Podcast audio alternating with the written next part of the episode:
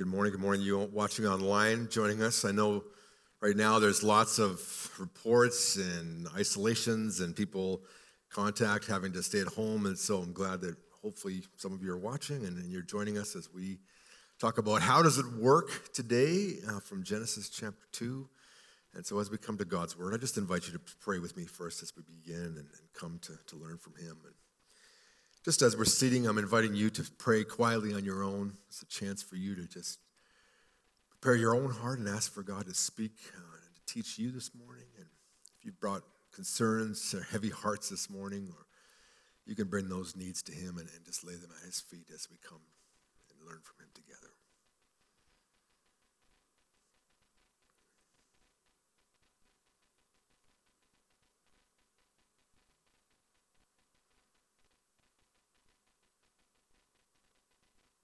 Praise you, O Lord, that you made a beautiful world in which we could live. That originally you made it perfect, a place where you could commune and relate to us, and we could relate to you. And so today, as we look at your word, would you guide us to just appreciate and worship you more and with deeper appreciation and respect for what you've done, Lord, and what you are doing? We do pray for those not feeling well today, just give them your strength. We pray for those carrying heavy burdens that you would lighten uh, that load and enable them to, to have peace in their hearts this morning as they worship here together. And most of all, Holy Spirit, would you just speak to our hearts and minister to us this morning as we come to your word? Guide this preacher, Lord. May I be faithful to the truth of your text. We pray this in Jesus' name. Amen. In 1998, uh, just a couple days before I got married, buddies came out and we went to what was Northlands Coliseum to watch the Oilers play. I don't remember who they were playing. Maybe the Canucks. I don't know. And of course, you know, we were all Bible college students and youth pastors or in ministry, so we were incredibly poor. So I got tickets from my friends. This was sort of the stag kind of party. Um, you know, and, and, so so I, I, bought tickets for, for my buddies, and, and they were, and we, and, you know, and so we got there and we began to walk up the stairs to our seats. And we kept walking and we kept walking and we kept walking. You know, my nose started bleeding. I was getting so high up there. Finally, we, we nearly were touching the roof of, of the Coliseum, and, and four rows from the top, there were our seats. We saw from a very high angle the whole game. I could not see a single face on the ice but I could see the whole play develop from end to end. And, and, you know, it was a unique, you know, it was a fun experience. It was, you know, it was, it was what it was. It was a, a time for us guys to get together. And so that we got to experience the game from the, you know, the, the nosebleeds. But you see, when we went to college, hockey was different there. It was small town Saskatchewan. Uh, most of the rinks, uh, several of them were these kind of Quonset, you know, frost lined Quonset walls and then and there was you know sometimes even you know like just just glass around the ends and then the, the boards would be wide open. And what we would do is we would literally lean on the boards of the rink and watch the game. And when guys would come by, you'd have to lean back, and pucks would come flying, and sticks, and you could see the faces of the players. You could smell the beer on the breath of the opposing players, and it was like it was hockey at its best. I mean, you felt like you were playing it because like it was just right there. You could smell it, you could hear it, you could, you know, all the the action was right there, and you were you were right on the ice. Genesis one is like the nosebleeds. You're watching the game from a distance. You're seeing it all lay out. But Genesis 2 is you getting down on the boards and watching the game up close and personal. And so as we get to Genesis chapter 2 and how does it work, the Bible gives us a, a picture of, of, of God's active involvement in making a perfect world for us to live in. If you have your Bible, so you can follow along, you're able to be on the screen as well. Genesis 2, verse 4. It says, This is the account of the heavens and the earth when they were created, when the Lord God made the earth and the heavens. And he changes. In chapter one, it's just God, Elohim, this you know all-powerful, transcendent God. And now in, in chapter two, verse four, it's the Lord God, it's Yahweh Elohim, the, the personal covenant-keeping God, the, the God who, who is up close and personal with you. And, it, and it'll, it'll, show you that the, the God who created the earth wasn't just this sort of, okay, I'm going to start it, boom, and now it's all up to you guys. Some people believe that, right? God sort of kicked off the earth and then left us to figure it out. But Genesis 2 clearly undermines that because what Genesis 2 tells us is that a personal, caring, invested God set this world up for us to live in in a, perf- in a perfect way. The Lord God made the earth and the heavens.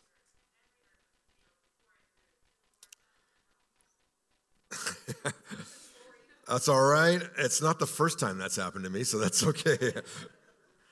it is handy having these things, doesn't it? Verse 5. Someday, you know, when, when, yeah, anyway. Uh, now, no shrub of the field had yet grown on the earth, and no plant of the field had yet sprouted, for the Lord God had not caused it to rain on the earth, and there was no man to cultivate the ground. Springs would well up from the ground and water the whole surface of the ground. The Lord God formed the man from the soil of the ground and breathed into his nostrils the breath of life, and the man became a living being. From the dust, God creates man. And this is a reminder to us of our humble state you know, sometimes we, we think we're really important and valuable and, you know, irreplaceable, but the truth of the matter is we just came from the dust. And, of course, to the dust we will now return. And we all know that. The richest people to the poorest people, no matter what country you live in, no matter what your skin color, no matter, you know, how, how big your funeral or, or your pyramid in which they lay your body, you will return to that from which we came. It's just a humble reminder of where we came from. But God made us from the dust of the ground, and then He breathes into, into man the breath of life. No other creation gets this personal attention from God. I mean, God makes the animals, makes the fish, makes the birds, makes the trees, makes everything. But then, then into, into, into man, he breathes into, the, into him the breath of life. And, and at that point, he becomes a living being. So everything that we have comes from this personal God, the Lord God. I mean, He's making the garden, He's causing the water to come up out of the ground, He's forming man from the earth. Apparently, uh, maybe you've heard this joke and story about this scientist who was arguing with God. He's like, you know, not a big deal. You know, anyone could do what you did, God. You know, and you know, I, I could make life too. And yeah, you know, you know, how about let's have a competition? Let's see, you know, who, who who who can do this. And so God's like, sure, okay, go ahead. So so the guy, you know, sets up his laboratory, and then he goes and he he grabs a pile of dirt, and and God's like, hey, wait a second, get your own dirt. God made everything. So even as we try to create life out of nothing, it's impossible because you, you have to start with something, but God takes the dirt and he forms us and breathes into, into, into us the breath of life. It says in verse 8, the Lord God planted an orchard in the east in Eden, and there he placed the man he had formed. You see, who's doing all the action here? We're not making the garden. We're not planting the, the waterways. We're not building, you know, orchard, you know, building the trees. I mean, God is doing everything. The Lord God places man in the garden. It says in verse 9, the Lord God made all kinds of trees grow from the soil, every tree that was pleasing to look at and good for food. Now, the tree of life and the tree of the knowledge of good and evil were in the middle of the orchard. Here we go. Tree of life. This tree shows up again in Revelation chapter 22.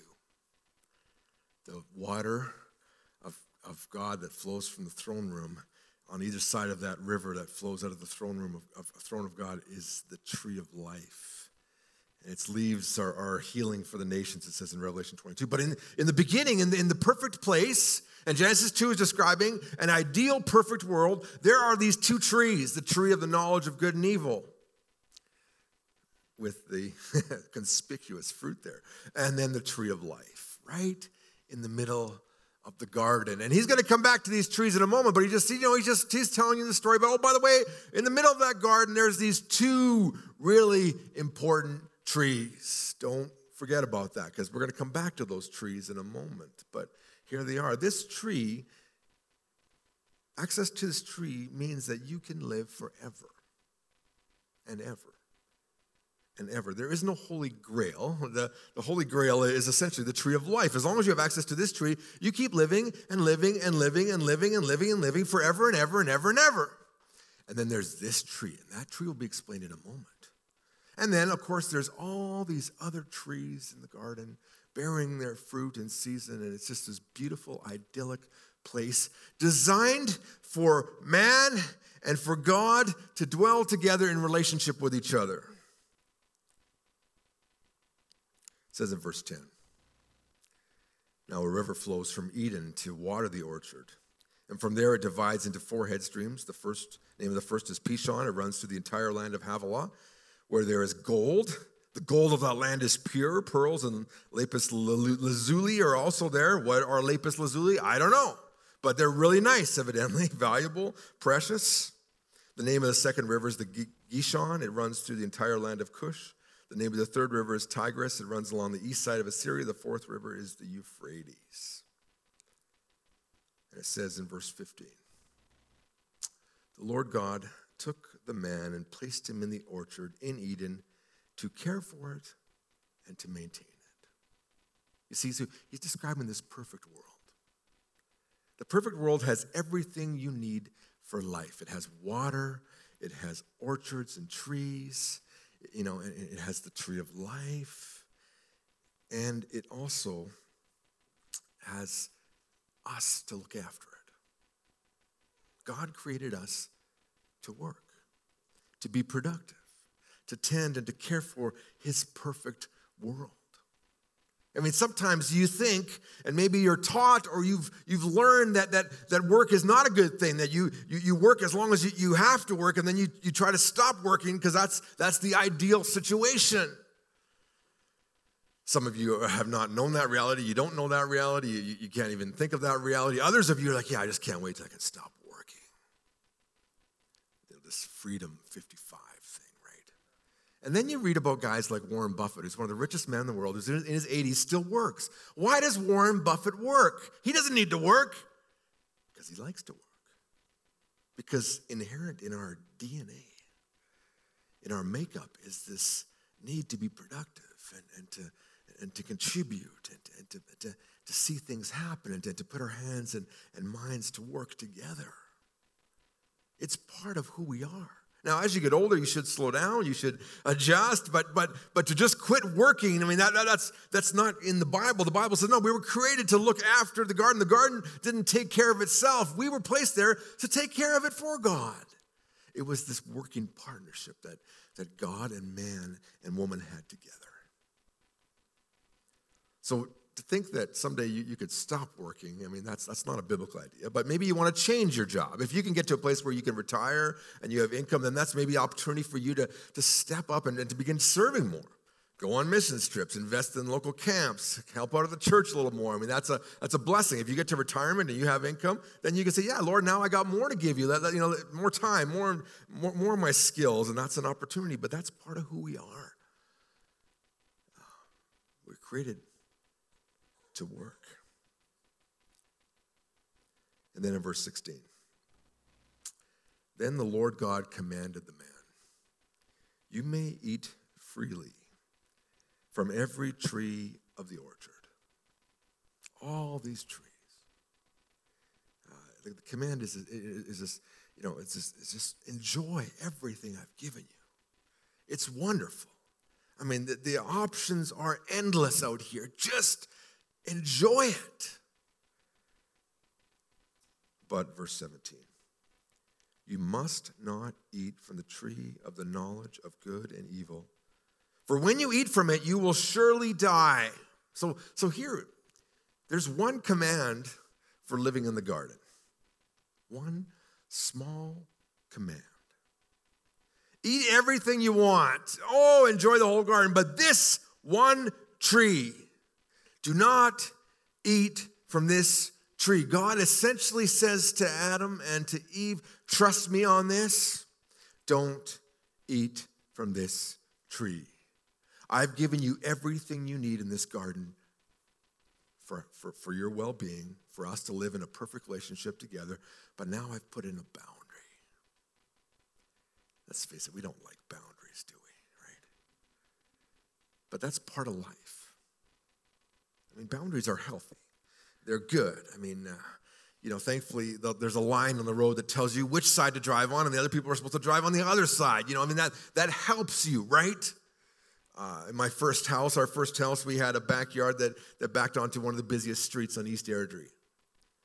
And we fenced that thing, and then there was a gate, and my kids could go in the backyard and play, but I didn't let them go outside the gate because there was a, a, busy street. And when they did, they went with, and we held hands, and then we and I, I was careful, right? But as long as they were in, in, in, the yard, they were okay. But I made sure they, they didn't go outside that and see. And so everywhere in life, we find ourselves with boundaries. And God puts in this, this boundary. In order to love, you have to make a choice to love.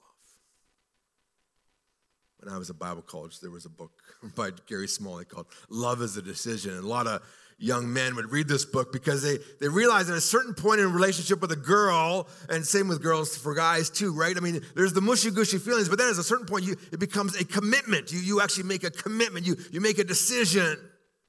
And sometimes you feel the decision, sometimes you don't. And God says, I want your trust. I want your obedience. I want to be in a relationship with you, but, but I'm the creator, you're the creature. You need to trust me and my word. I've been, I've been, everything in creation is good. I am a good God. I've given you everything you need for life and, and, and for enjoyment, but trust me on this one. Don't eat from this because when you do, you will surely die. Now, death has not shown up in the Garden of Eden yet. There's no death, everything is life.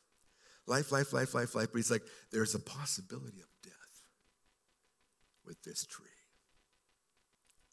Now, next week, we're going to look at what happens with this tree. But let's not jump ahead of ourselves. Did God create evil? No, he didn't. But God invites his special creation, man and woman, to trust Him and to exist in a perfect relationship with Him together. That means enjoying everything He's given them all around and trusting Him to not eat from the one tree that He's told them not to eat from. It's hard though, isn't it? You know, when you tell your kid not to push that button, what do they want to do? They want to go push the button, right? Don't touch the stove. Why not? Psst, you know, like, you know, we, it's just nature. Don't eat from that tree. But God's like, trust me. Why, why do we have such a hard time trusting God and believing that He's good? I mean, look at everything He's doing here. There's the orchard, there's the tree of life. I mean, you live forever right there. I mean, all these other trees good for eating and the animals. And it's like, wow, God's given us everything we need. And He just said, look, just trust me on this one. And then in verse 18, we find the one bad thing in the garden. It says in verse 18, it is not, the Lord God said, it is not good for the man to be alone. I will make a companion for him who corresponds to him. I mean, everything else was good, right? The, the animals, the trees, the, the stars, everything is good, good, good, good, good. And all of a sudden, oh, it's not good that this man is alone. So I'm going to make a, a companion and sometimes it's translated helper, but it's not like a, it, it's not someone lower. It, it, it's, it's a, a vice regent. It's the vice president. It's someone who, who stands right beside you, serving alongside and, and, and together and leading together. Man needs a helper. So it says in verse 19 the Lord God formed out of the ground every living animal of the field and every bird of the air. He brought them to the man to see what he would name them. And whenever the man called, each living creature was its name. So the man named all the animals, the birds of the air, the living creatures of the field. But for Adam, no companion who corresponded to him was found. There they are the bull and the cow, the stallion and the mare, the gander and the goose, the rooster and the hen. And, and, Adam's starting to get really tired of this. Okay, there seems to be two of everything, and there's nothing for me. And it's like God allows this learning experience just to show Adam how empty he is without his own companion. Because the bull has his cow, and the stallion has his mare, and the rooster has his hen, and all of these are paired together, and Adam has no pair. See, God created people with this need for relationship and for social interaction. So it says in verse 21 the Lord God caused the man to fall into a deep sleep. And while he was asleep, he took up part of the man's side and closed up the place with flesh. Then the Lord God made a woman from the part he had taken out of the man, and he brought her to the man. I mean, he's, he's you know, this is the first anesthesia. Again, what is Adam doing to provide himself a companion? Nothing. God's doing everything, right? Okay, Adam, fall asleep, boom, and then he takes the rib out. Interesting enough, the rib is one bone that will grow back. If you have need a bone graft, they will take it out of your out of your rib. And then and then I, I read in, in one of the commentators, he said actually a, a, guy had a bone graft and then needed another one, went back in, found out that the rib actually had grown back. So they took more of that same rib and and, and used it other places, right? So this is, you know, God takes uh, a rib out of Adam and and creates Eve. Cassuto has said this just as the rib is found at the side of man and it is attached to him, even so the good wife the rib of her husband stands at his side to be his helper counterpart, and her soul is bound up with his. What the old commentator Matthew Henry said, you know, not made out of his head to top him, not out of his feet to be trampled upon by him, but out of his side to be equal with him, under his arm to be protected, and near his heart to be her beloved. God says, I got a good plan here.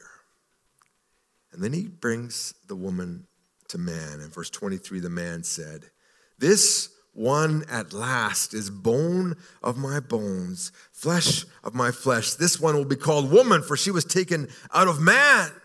Now, you got to understand in the Hebrew, I mean, he's not just, you know, reciting this like it's some Shakespearean poem or something. I mean, he's excited. He's watched all these pairs come by, and finally, there is his match. And he's like, Whoa, there it is. Wow, there she is. I can't believe it. There's an excitement. God gives us everything we needed for life in the Garden of Eden, including companionship, partnership, family, and marriage. And here's the first marriage ceremony, and it says, verse 24 that's why a man leaves his father and his mother and unites with his wife, and they become a new family. So, so, so, so the pattern would be that there would be a couple and they would have children, and those children would leave their family unit to start their own family units, and they would leave their family units to start their own family units, and, and slowly but surely the, the whole earth would be populated. It says in verse 25 the man and his wife were both naked, but they were not ashamed. We have this perfect world we can't hardly even imagine it. I mean, there's, there's, there's, there's a perfect marriage, right? The only one. And it lasted about, uh, I don't know, who knows how long, a couple months maybe. I don't know how long this lasted, but this, this is the perfect marriage. They're getting along. They communicate perfectly. They communicate with each other and with God. God is present in the garden with them. He's designed this, this perfect ecosystem where God and man and all of creation exists in perfect harmony. And within that harmony is a man and a woman in sexual union, producing offspring, enjoying relationship. It's perfect. There's nothing perverse about this. There's no shame. There's no embarrassment. There's no guilt, there's no death. It's perfect. The perfect world. The Lord God sets up everything we need for life. And the only thing he asks is just just just don't eat from this tree. Everything else is yours to enjoy. There was no COVID, no cancer, no death, no unemployment, no balding, presumably, you know, uh, no, no other issues, no, you know, no, you know, thyroid issues, no hypertension issues. I mean, you, you know, you name it. There, no back problems or pain. There, nothing. Perfect world. This is what God designed for us to be. Living with Him access to life forever, enjoying relationship with one another and with Him, and respecting the boundaries that He put in place. Respecting trusting in Him that He knows what's best for us and say, okay, if that's what you say, God, I believe you because you're the creator. And look what all that you did. Everything here speaks to your magnificence, your wisdom, your power, your holiness. Why wouldn't I respect you? I mean, everything else is good. You just say, stay away from that. I'm, I'm not going to eat from that because I've got everything else to eat from. I mean, that would make good sense. But it's not how the story ends, is it? No, it's not how the story ends.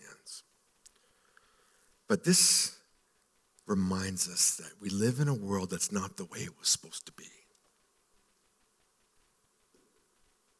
When you wake up and you just feel the angst of life, and, the, and, the, and you see the, this, the, the man and, and woman and just humanity trying to claw their way back into control, you think, no, this is not the way it's supposed to be. And it's not, because Genesis 2 says that this is the way it was supposed to be. God gives life, God sustains life, God provides for life, and God sets boundaries in place for us for our protection.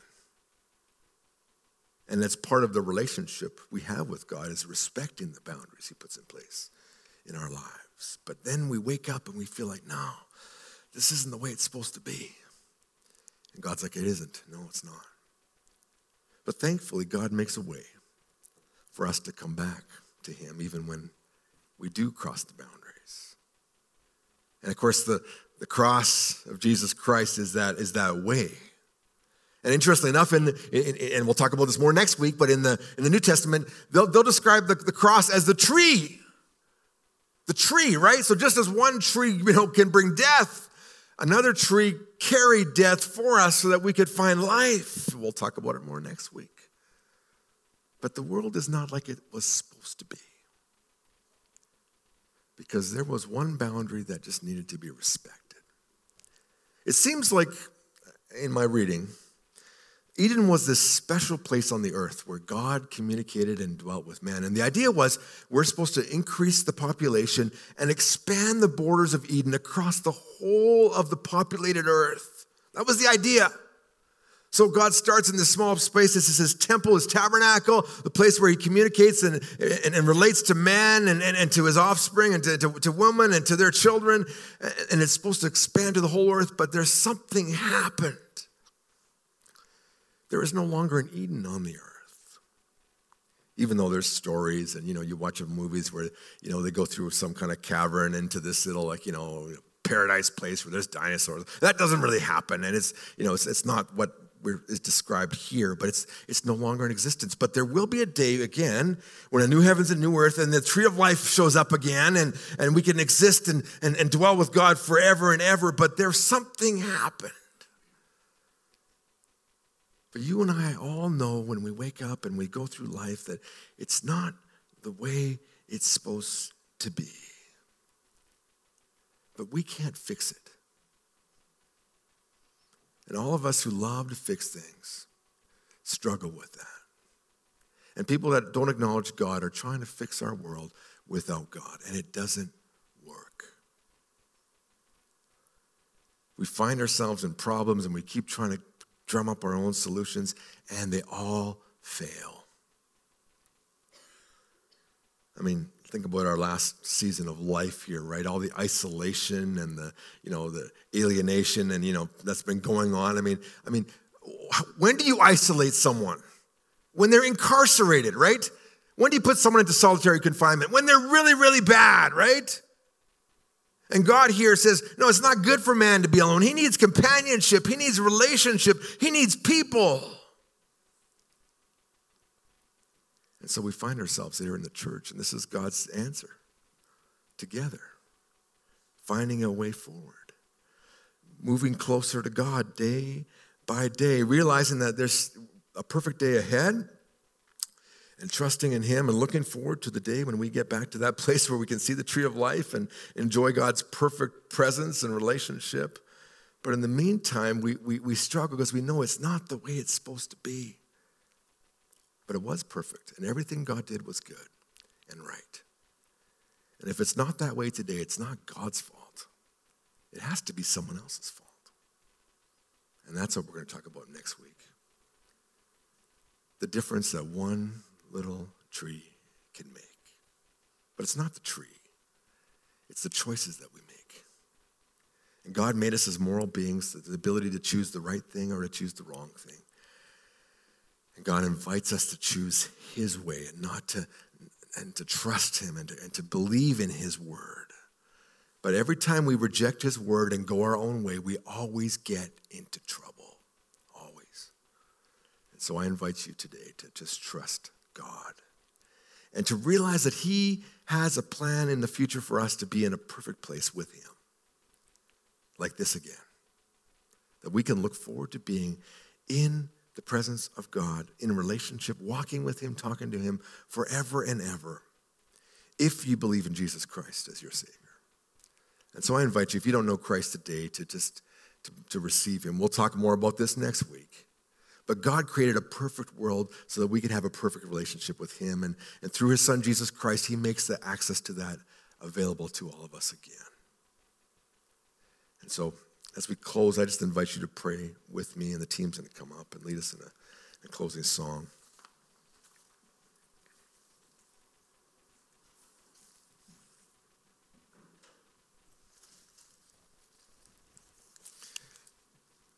Let's pray. Lord, we see a lot of horrific stuff in our world today wars, hatred, racism, death, sickness, greed, selfishness, all this stuff that you did not plan for. Lord, you made a perfect world for us to live. And we thank you that even though we messed it up, you sent your son, Jesus Christ, to restore a relationship with you so that we could look forward to a, a perfect day in the future. Even this week, Lord, as we face this, the difficulties of life and the, the challenges of an imperfect world, remind us of your perfection, of your glory, of your majesty and of the glory of heaven that we look forward to. Strengthen our hearts in this truth. This week we pray in Jesus' name. Amen.